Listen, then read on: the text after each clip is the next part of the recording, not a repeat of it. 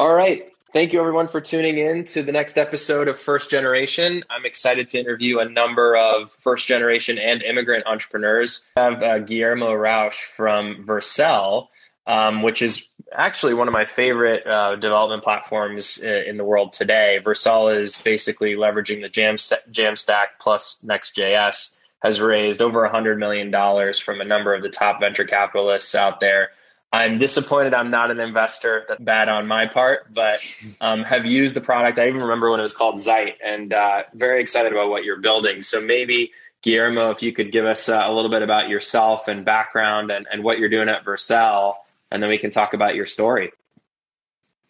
Yeah, for sure. Uh, by training, uh, and I'm completely self taught, but by training in, as an engineer, I'm a front end engineer and I've always been super passionate about the web. And one of the things that I always gravitated toward was building tools that made developers really productive when working on web based projects. I was also been a huge fan of open source. So Vercel is kind of the intersection of all these interests and that DNA because it's a platform that empowers front end teams to publish incredible projects for their users. So the developer experience is a priority, but also that when you ship, the product that you're shipping is great for your end users as well. So we created Next.js, which is an open source framework. You can also think of it as the sort of web's SDK. It's how you get started working on any website, any web application. And we're proposing that you start always focusing with your end user uh, at heart. So you start focusing on the customer experience first. You build out the front end, and then you bring your data from anywhere in the world. You can bring your data from a headless CMS like Contentful. You can bring your data from uh, headless e-commerce like Shopify or BigCommerce, and or maybe not data at all. You just build everything completely statically. So, kind of a broad spectrum of web projects that you can create on our platform. And I'm originally from Argentina, so I came to the US uh, right after I didn't finish high school. So right about when I was like 17, 18, started coming to the US and um, uh, I now live in San Francisco. Uh, that, that's awesome. Um, and so uh, congrats on all the amazing customers like Chipotle and Facebook and some incredible customers you've got. So this is truly amazing.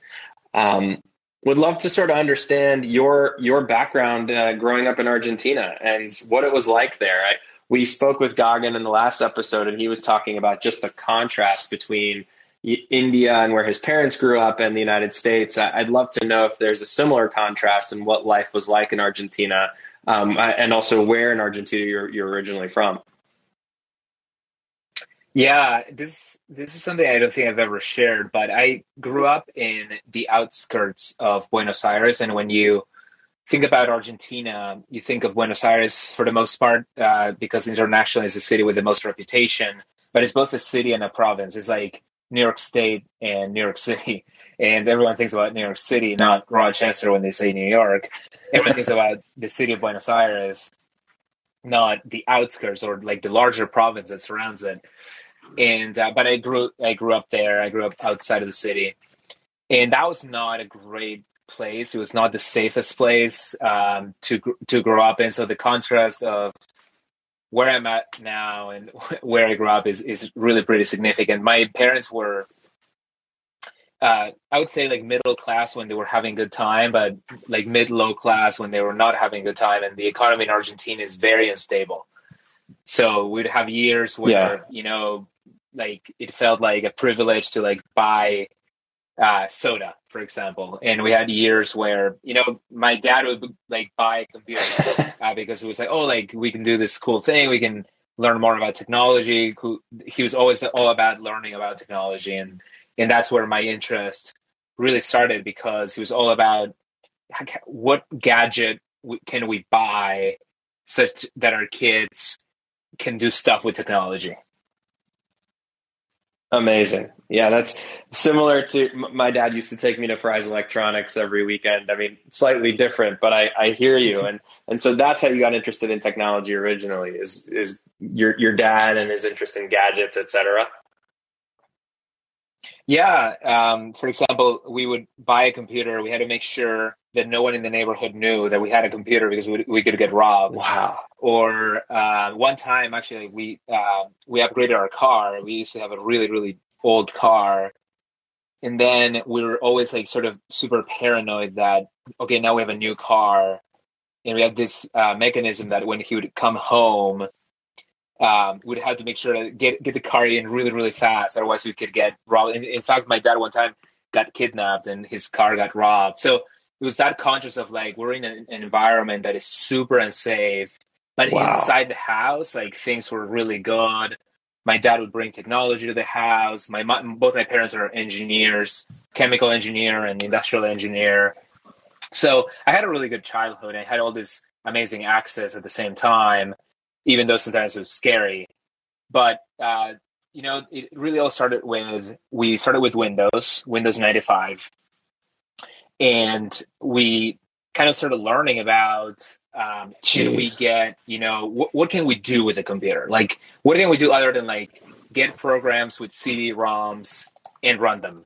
Can we possibly you know install a better operating system or can we learn how to create programs? My dad was sort of always thinking that way.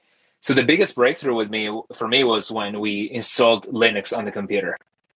Um, i remember my dad got this magazine um, and it came with a version of Linux. It came with like the free CD-ROM attached to the magazine. Wow. And the challenge was like, hey, can you can you make can you install Linux? Can you uh, get it all to boot into Linux? Right? Like this is I remember then like the live live distros came to market. Like it was really easy to like just get Linux inside of uh, whatever uh, your computer was at the time. But it was a significant challenge for me. And I was like, I think like 10, 10, 11 years old when I first started getting interested in this, got Linux to work. And then that kind of really kickstarted my programming career because Linux felt like a programmer native environment. Just even the first week I got Linux installed, I was like, okay, this is a different beast. Wow, that's fan- that's incredible. I mean, it's uh, it, I remember those days. I mean, you it was it was definitely the the beginnings of technology. And so maybe walk me through the internet, like like the internet coming to Argentina and what how, what impact it had on you and when. Because you know you talk about computers, but the the internet is obviously the forcing function for a lot of things like Vercel and and other platforms that have emerged. What was that like, and how did you get access to the internet?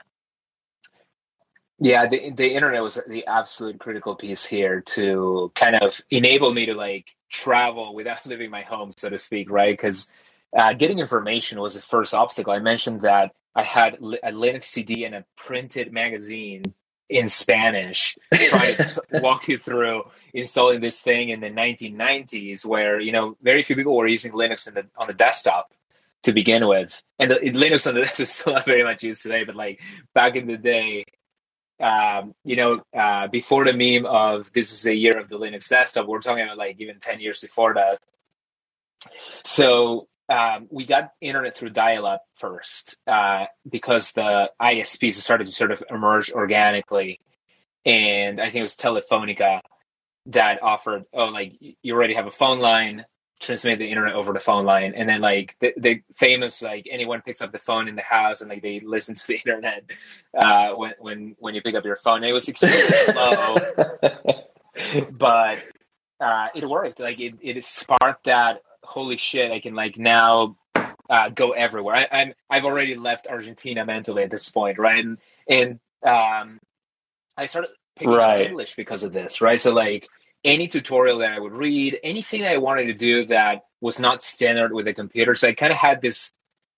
I, I think I, I, have this proclivity to having like this hacker mindset of how can I break this? How can I reverse engineer this? One of the actually one of the first things that helped me a lot was there was this uh, hacking game online that would give you all these challenges for getting onto the next step. It was like a game like almost like a role playing game meets hacking, and you had to like solve the riddle and get on to the next step. It was fantastic. So like the first riddle was get to the next step. It's like a page that says that. And to solve it, you had to like view source, and then in an HTML comment, it said the next step is slash two point HTML dash secret or something like that. So that that little obfuscated URL was like how you got from step one to step two. But then it would get really hard. I remember the last one of the last steps was uh, they give you a binary and you run it locally and it says wow. insert password and nothing else. So you had to reverse engineer the program. Wow. Go through like all the syscalls that it makes, try to like find strings encoded within the binary, which were obfuscated to try to get to the password, plug in a debugger and like try to get to the next step and jump to the final instruction that reveals the answer and gets you into the next step. So that that's the kind of thing that the internet opened uh, me to. Uh, other things like relationships, like I started hanging a lot, hanging out a lot in IRC, and I met people that had common interests as myself, like Linux, for example. So internet was yeah, that proxy to community. Like obviously, I had very strange interests for my age. Like I wasn't going to play soccer like all my friends in Argentina. Although I did, I did like it a lot and I love sports, but I didn't take that route of like like doing the you know I, I would just stay home. I, I mean, I'm just just describing being a nerd, but I had all these nerds online that I met through forums and IRC that I would spend a lot of time with, and I learned a lot of amazing things from. Fantastic. I mean, it's it, it shows that it, it's amazing how your upbringing and your exposure to technology and the internet sort of yielded a developer tools path for yourself. And that was sort of like your destiny as a result of starting out from that environment. Um, yeah, because yeah. Uh, one, one of the things that I was obsessed with was okay, how do I get from nothing to a working program? And one of the things that I started getting excited about was like PHP yeah. and things like that. Were like, oh, here's the starting point. You can you can clone an existing template that exists and the developer experience is really smooth. Like PHP was incredible. Like you change a file, refresh the browser, and like the change is there. So I remember when I got into the Linux game, uh, my first few months were spent figuring out C and the sort of you know write program, pass it through the compiler, execute the resulting binary, like painful debugging oh. cycles. Oh. And then I discovered the web. And I discovered that the web could enable this way better developer experiences.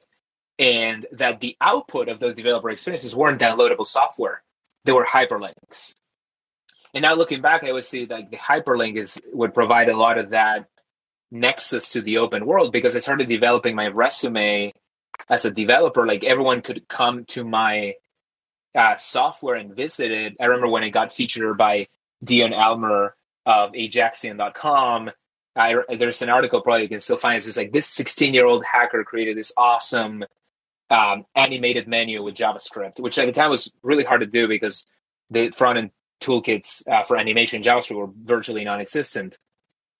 And uh, again, like I was just still in, in my home in Argentina, but kind of traveling the world through these hyperlinks.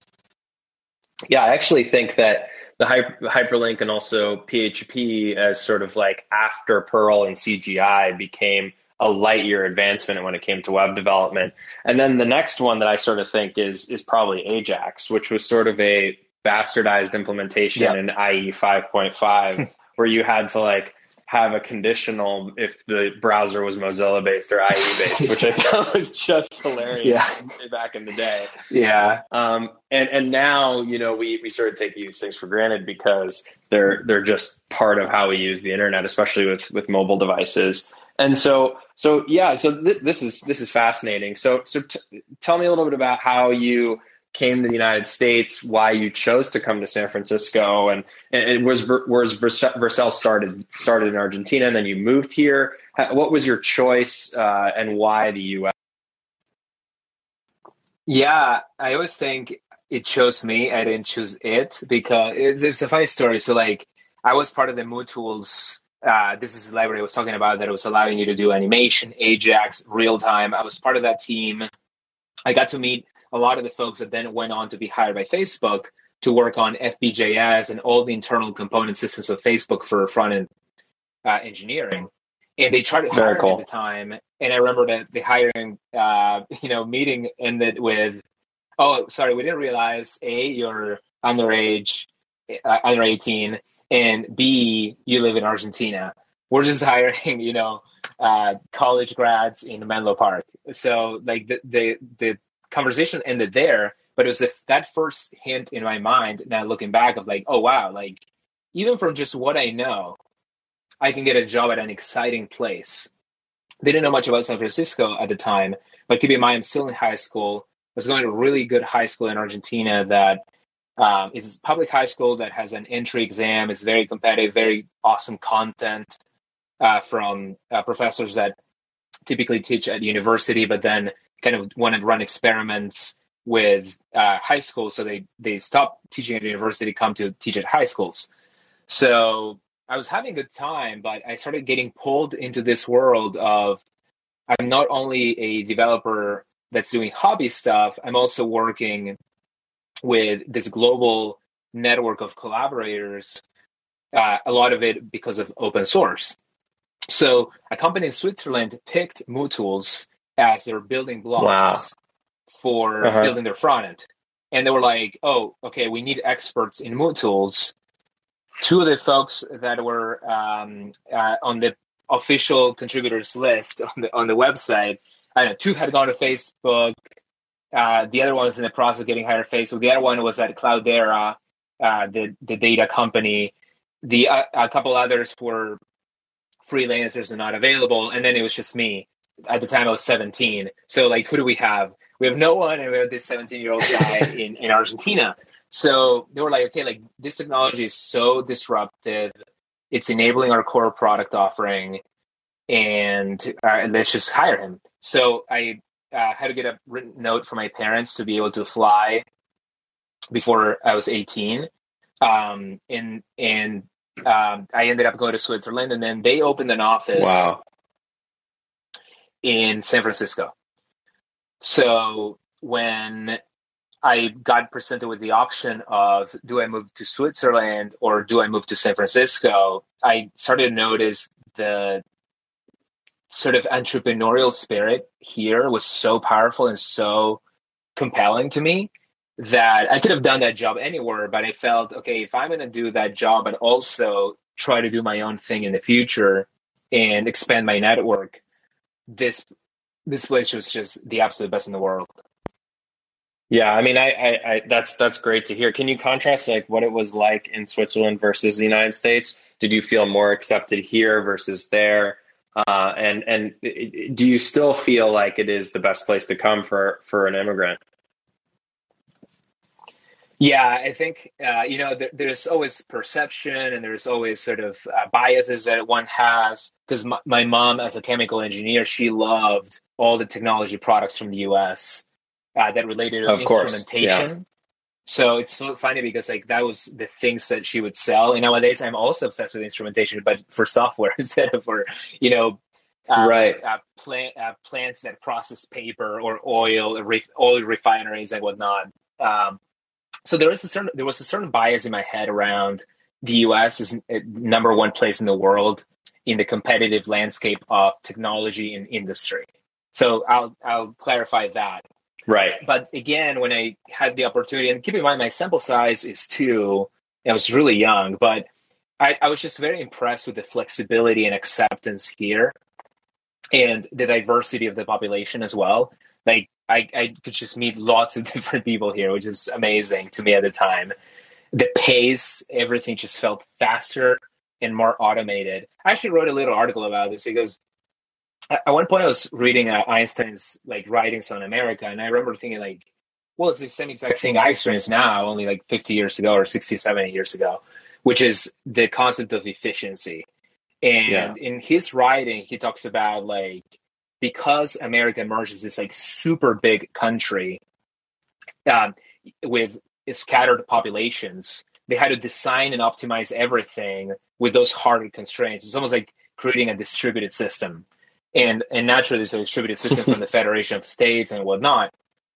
And I, I, I yeah. had that impression very vividly when I when I contrasted Europe and America, so where I would live, where I know everything just felt convenient here. And what I my article is called uh, "It's Hard to for, Forgo Efficiency." Like once you've uh, inserted yourself in a more efficient system, it's nearly impossible to regress. Like oh, like now now I can pay I can open a bank account in 10 minutes or I can order from Postmates my favorite burrito.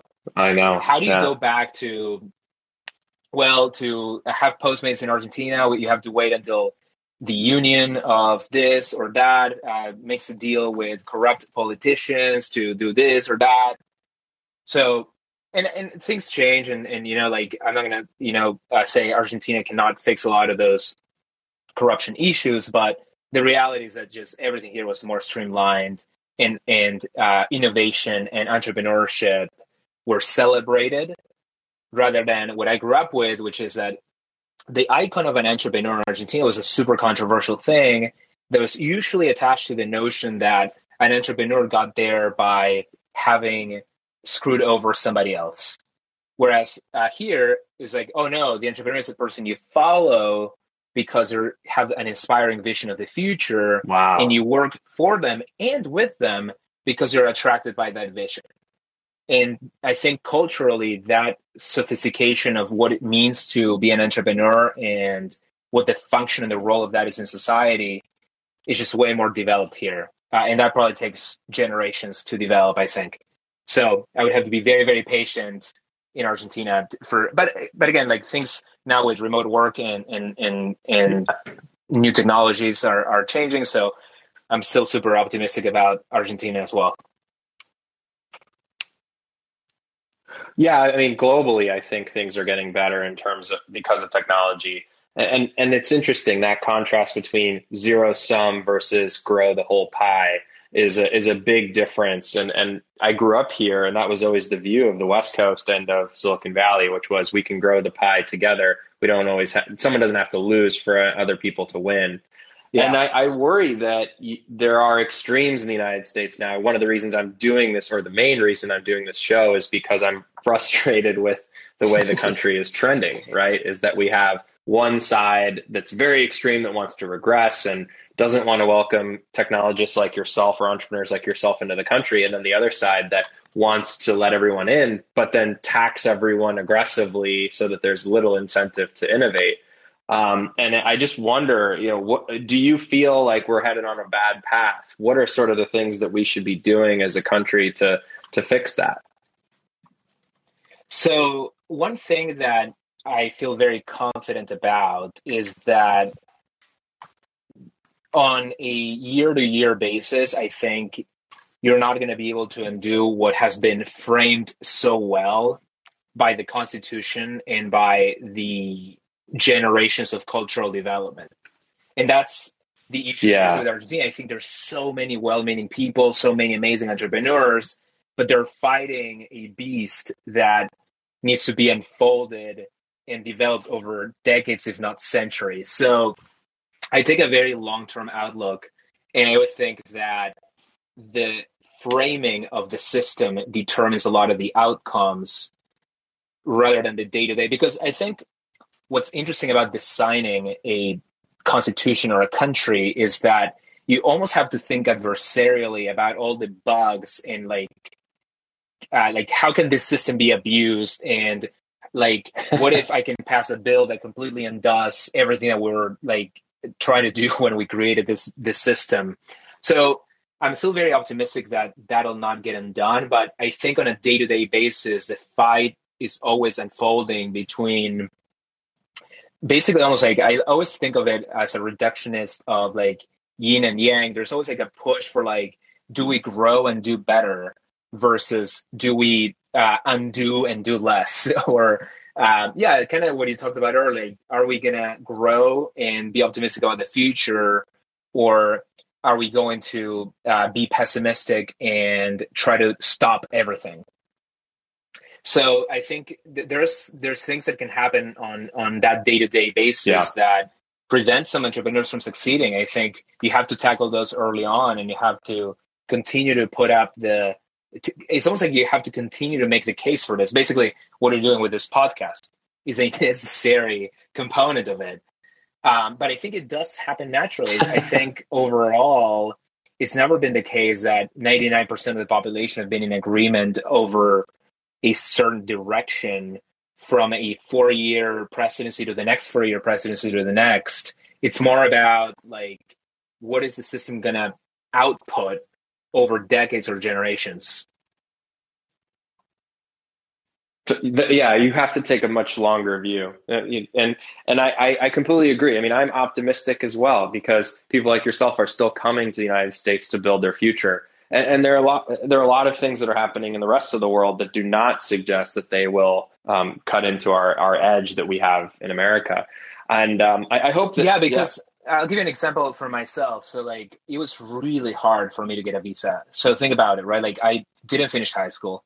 Um, I have no, I had no credential. I had to build all my credentials. Uh, I had to like speak at conferences. I wrote a book. Yeah. Uh, I had to basically like do all the things that would allow me to make the case for the O1 visa.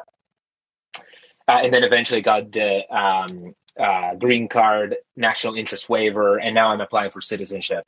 So it's it's it's actually not even complete yet. Like it's been like a I don't know twelve year project or something. But despite which is incredible. Which is inc- that that's ridiculous. Yeah, that should exactly. not happen. Well, I mean, think about the, how many other people like you that are stuck out yeah, there. Yeah, you know. But despite all the challenges, people keep choosing it. So there has to be something that is because ultimately it's a market, right? a lot of other countries are offering you all kinds of uh, right. compelling like citizenship and immigration offerings, so to speak. And yet, maybe obviously I'm a liar or I'm outdated and like I, no one wants to do this anymore. But I, I, I happen to think that a lot of folks will still go through this uh, motions because there's so much value at the end of it. But what you're what you're saying earlier is right because like you have to understand what that value at the end of it was and you have to maintain it. Otherwise the whole incentive the whole chain of incentives gets destroyed. Um, so I, I like the idea of, of thinking about um, protecting that yeah. Yeah absolutely. I mean it's it's good to hear you say that that it's still desired. And and maybe so what are your parents up to now? Have they come to the united states too? And and what is life like in argentina today? I know that it was tough growing up but it, is it still sort of in the same situation? I think that people would love to know the contrast between the us and, and argentina even today. Yeah for sure. Um, so one thing to keep in mind about argentina is that what we consume online and what we consume when you turn on the TV and like you watch Netflix, folks are consuming American culture on a regular basis. Uh, oh, it's a good they point. Go to Instagram, yeah. they go to TikTok, they uh, uh, drink their coffee at Starbucks. They so I actually tweeted about this recently. I think they're everyone exports culture. Every company, every country, every city exports culture. And that also is a market. Like if i'm growing up in argentina am i might turning on my tv to watch friends? Or am i turning it on to watch a russian soap opera? So what uh, this is the bias also I have, and what, what happens in a lot of Latin American countries and, and even European countries is that no, you turn on to watch Friends or and you listen to I don't know uh, I my brother used to listen to Green Day, and uh, I used to re- listen to the Red Hot Chili Peppers, who actually have a song about this, like "We Sell Californication." I was actually watching the Apple keynote the other day. I was like, not a huge fan of the iPhone 13, but this is the best ad for California that's ever been produced. Like just like oh, beautiful shot from the beginning to the end. Yeah, agree. it's like even if you live here, you're like so thankful that this exists and you happen and you get to live here.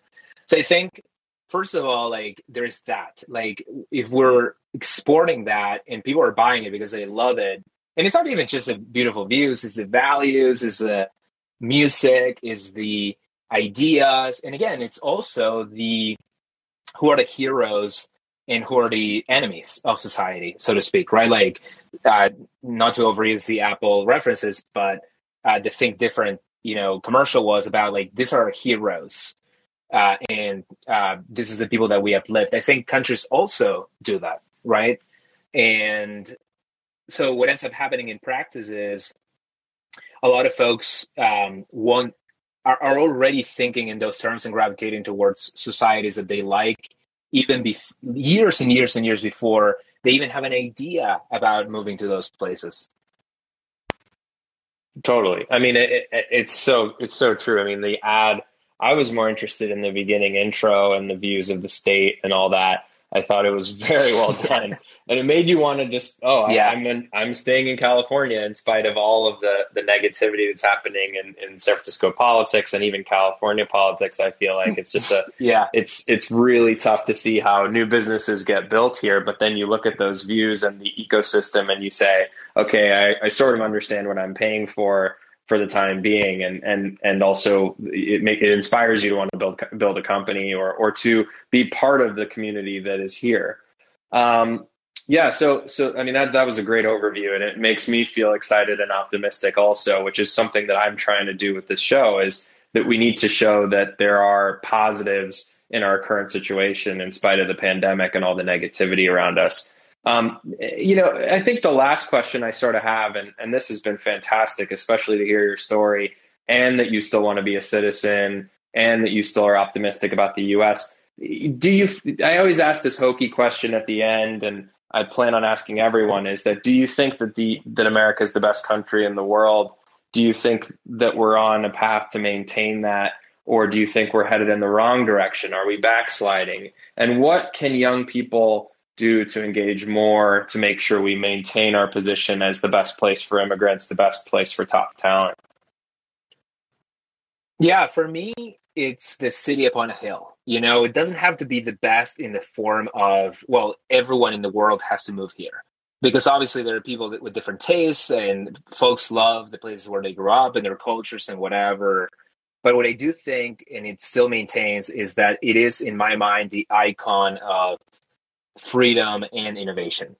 So I don't get inspired by listening about listening uh, uh, about how other countries are approaching uh, internet censorship, for example, or access to the internet, or even um, access to having different ideas. Because like on a day to day, it can be frustrating to like hear you know dozens of things that you disagree with.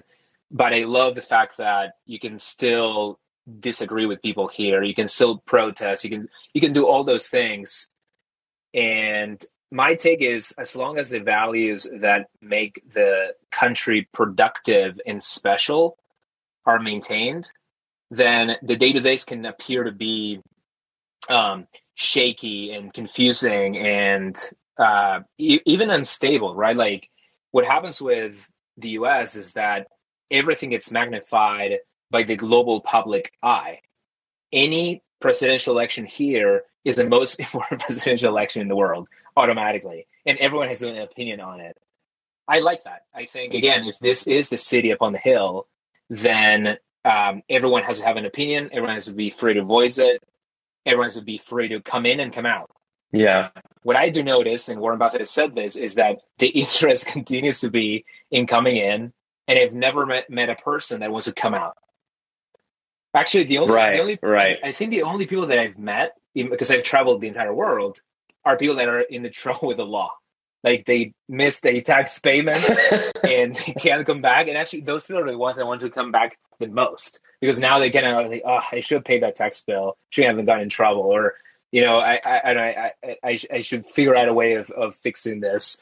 Um, so that's kind of how you instrument this problem too. Ultimately, uh, I think someone tweeted the other day that when I think it was the WEF that ran this survey for what are the most attractive countries for immigration according to like a broad survey. Number one was the U.S. Number two is Germany, but the U.S. is three point five times more attractive. Right. So of course, of course. So and in Germany, you have you have some cities that are very open. Well, namely one city that's very open to immigration, probably Berlin, and then outside of that, not so open to immigration. yeah, and the other thing is that the cultural export has come with the language export, which I think is something to really think about, right? Especially when you think about geopolitics and like China and the US and things like that there is a monopoly on English currently, a virtual monopoly. Of course, like you can you can go and speak any language you want, but learning English because I always remember like my mom had this perspective of like it seems to me that this was her intuition. It seems to me that even if you just learn English, you're already ahead in Argentina because like there's always someone that will have to interface with. And her perspective was right. This was a little company in Argentina that imported um, this instrumentation devices for industry from the U.S. Uh, I, I think the company was Emerson Process Management, and the people within the company that could talk to support in the US or talk to the sales people in the US or like talk to business development in the US naturally had an advantage. So there's sort of this economics of learning English is this self-fulfilling prophecy of development within external countries.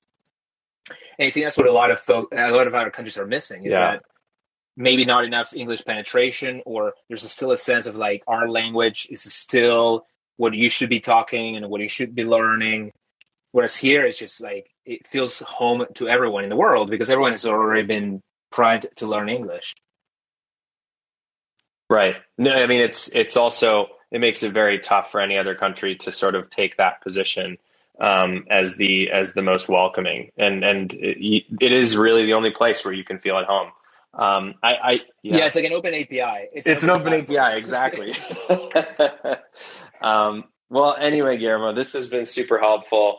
Uh, really appreciate the time, and I love your optimism. It makes me feel great. I'm excited to go into the weekend now, I'm talking to another founder uh, that feels that things are on the upswing for us uh, in, the in the in the United States. So.